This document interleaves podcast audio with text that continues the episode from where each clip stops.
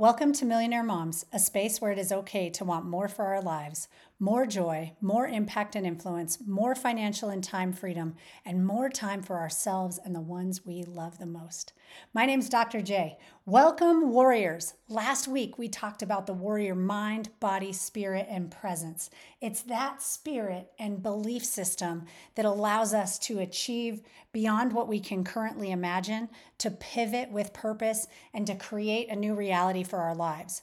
As warriors, we have the bravery to face the world with our realness shining through, have the integrity to stand up for what we believe in, and possess the inner power to be able to take risks, to fail and try again, and most of all, the power to succeed because sometimes, if you're like me, the thought of success is even scarier than failure. 100% of my high performance coaching clients tell me that their family and relationships matter most. Yet, when you look at their calendars, their lives and their days don't reflect that. I used to be the same. I remember the day that I decided that was going to change. I was founding downtown Denver's first elementary school. I worked 364 days that year, taking only Christmas Day off. Most of my days went a little something like this Wake up at 5 a.m., get ready as fast as you can, rush through as many to do list items as possible before waking my daughter Gigi up. Then I'd put on my happy mama bear face and try with all I could muster to cheerfully get her ready for school. Most of the days I failed at the cheerful part as I was running myself ragged. Yet the worst part, I was pretending everything was fine. I operated as if this is simply what it took to succeed. I didn't think about it. I would drop her off at school and hustle and grind through the day, pick her up, and then the chores began unpack lunches, prepare dinner, bath time, story time, bedtime, pick out the clothes for the next day, and then get back to work. I was also working on my doctorate at the same time, so work was a never ending process that went on until I could no longer keep my eyes open, which was usually around 2 a.m. Lesson learned if you only sleep from 2 a.m. to 5 a.m. 364 days a year, you'll end up in the hospital. Life brings us these beautiful wake up calls, or what I like to call pivot points. It was time for me to pivot. In this moment, I realized that the ones I loved the most weren't getting the best of me, they were getting the rest of me. And I wanted to change that. As an educator, I spent the early years of my career specializing in neuroscience and behavioral psychology. I also loved Nel Noddings' care theory. I think the blend of brilliance and genuine care and compassion is an unmatched combination of skills that will make you a category of one in whatever field or industry you're in. And the beauty is, those skills can be learned and developed. I knew that something had to change, yet I wasn't sure what I should do that could help change these behavioral patterns that had become our way of life. The days became weeks, weeks became months, and then one day it became clear to me that today was the day to change. On this particular day, I picked Gigi up from school and I had to take one more call with a board member on the drive home. I bribed Gigi to play the quiet game in the car and promised her Skittles as her reward. It worked.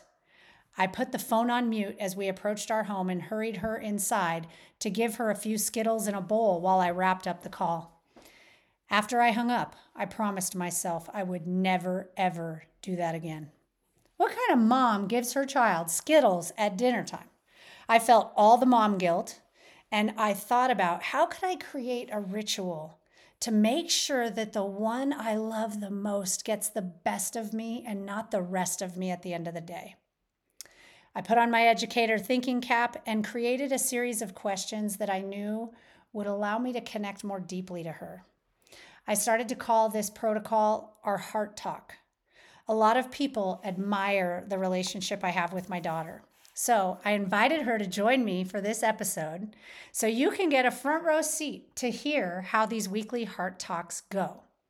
The first step is the work that you do as the caregiver and that is to identify the three words that describe who you want to be in the moments you spend with your children. For me, I knew present was one of those words because I was really good at being distracted. Even though I was physically present, My mind was often wheeling through lots of to do lists and agenda items. And so being present fully, no cell phones, no distractions, no email was most important to me. The next thing was caring. If I think about how I want my daughter to feel, I want her to know that I care about her more than anything else in the world. And compassionate. Compassion is empathy, which means I understand and can relate, plus action. So I also know that often our children withhold information from us. And I wanted her to know that when she shares things with me, I will be her biggest advocate and champion in life. So, my three words are present, caring, and compassionate. I challenge and encourage you to find the three words who you want to be as a parent. And then, as you listen to this heart talk, I want you to write these questions down and think about how can you do this with your children. Okay, so with that, welcome Gigi. As you could tell, she's a little nervous, and I can't even tell you how many giggles we've had preparing to get to this moment. So, first question the first three questions are going to be related to life logistics. This is called part one of the Heart Talk. You obviously don't tell your child it's part one, but for you as a scholarly, brilliant woman taking notes, part one has three questions and is focused on life logistics. Part two is a series of five questions that are focused on building a sacred bond with your child. So I'm going to kick us off with the first question. And again, if you're with your kids, you would just simply open up with this question What are some of the most important things happening in our family this week? Gigi, what's the most important things happening for you this week? Um, for me, we have a horse show this weekend, so that's pretty important. And what other things do you have to do that are related to that? Um, prepare for it and train my horse. And how about packing up the trailer? That too. That too. That's a big part. For me, it's removing five dead trees, photographing and posting the Airbnb that we've been working so hard on, repairing the AC duct, landscaping plans, and preparing for the Warrior Women's Society. The next question in life logistics, I apologize, there's actually only two in here, is what would you like to do during our free time this week? Um, probably watch a show. What kinds of shows would you like to watch together? Um, a comedy show. A comedy show. Is there any special snack or treat you'd like to have while we're watching a comedy show? Uh, I don't have any in mind. None in mind? Are you kidding me? She must, this cancer diet of mine has really got to her. We used to have so much fun on nights when we would watch a show. We would go buy all kinds of junk food, and now we don't eat any of those poisons, huh? Mm-mm. But if you had to pick one thing that I could put in a bowl or on a plate that we could snack or nibble on while we watch a show, what would it be? Um, chips and salsa, I guess.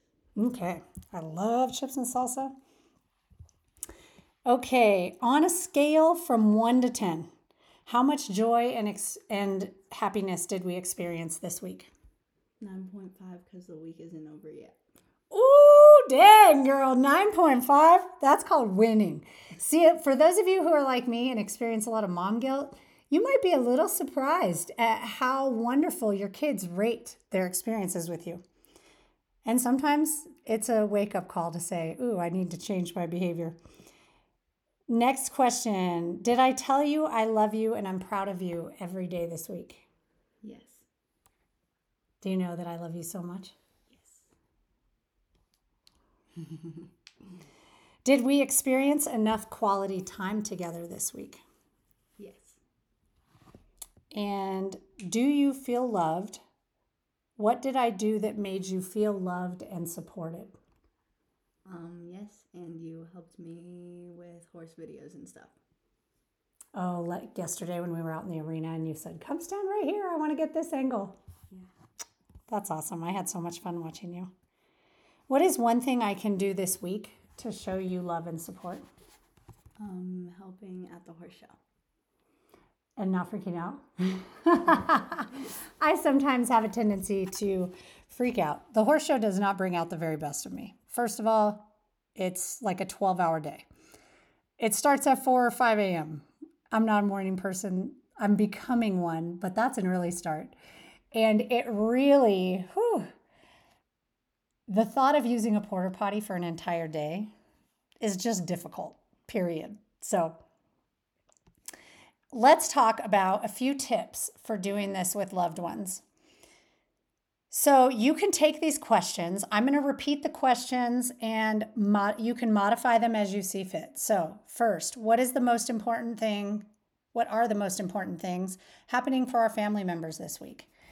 Often, as parents, we don't bring our kids into the agenda of priorities, and they can behave better and offer more support to the family when you share with them what is happening so that they can mentally rehearse. Think about the power of visualization.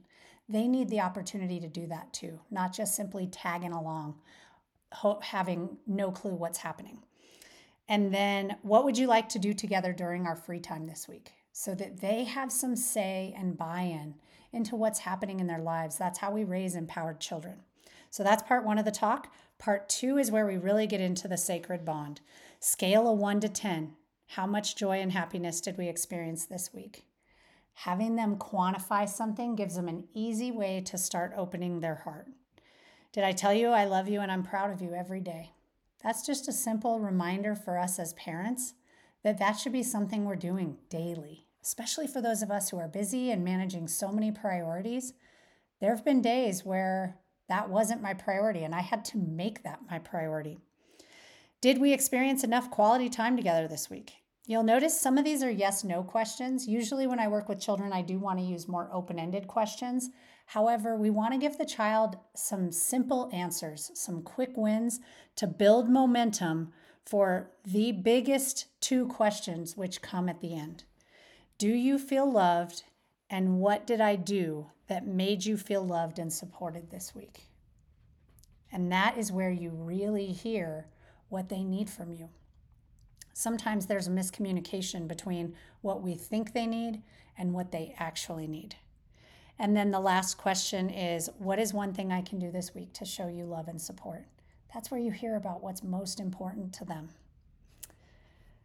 Other things to think about as you get ready to try this is find a time when you can give your child your undivided focus and attention and put it on your calendar weekly.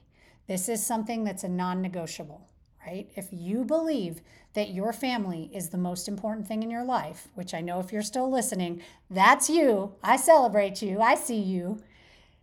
Then it has to be on your calendar, and it is not something that gets skipped. You wouldn't miss the most important board presentation. You certainly should not be willing to miss a heart talk with your child. The other thing is, routines and rituals are very important to the child and also to ourselves as adults in human development, they signal psychological safety to the brain. Creating a predictable pattern tells the amygdala it's safe. This allows our children to speak not only what's on their minds, but what's buried in their hearts beneath the surface. This became really critical um, when my daughter was going through some hard times with being at my ex's and I was able to sit knee to knee, holding her hands and listening to the depths of her heart. That wouldn't have happened if it wasn't in a psychologically safe place, a simple, predictable routine using a structure that she was familiar with. When you use the same structure again and again and again, it tells the brain, I'm safe here. I can communicate here. I belong here. I can be seen here. I'm, I'm checking my notes to make sure I covered everything. Yes. The last point is the reason that it is important to have it on your calendar and have that be at the same time weekly is because our kids are truly brilliant and they know when we're busy. So they withhold information so that they don't add more stress or one more action item to our to do list. Kids are genuinely loving and compassionate. And so it's very important that they know this is the highlight and best part of your week. with that, brilliant beauties, it is time for you to go and have your heart talk with the ones you love the most.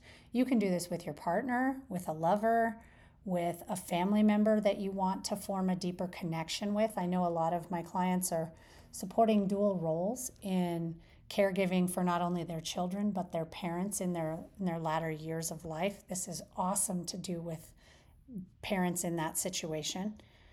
And so I invite you to go out and speak your heart to your children and most importantly to hear theirs. Are you ready to claim more in your life and do it while your children are watching you role model what's positive there for their lives? Keep on top of what we're doing at www.drj.com. That's D R J E A.com.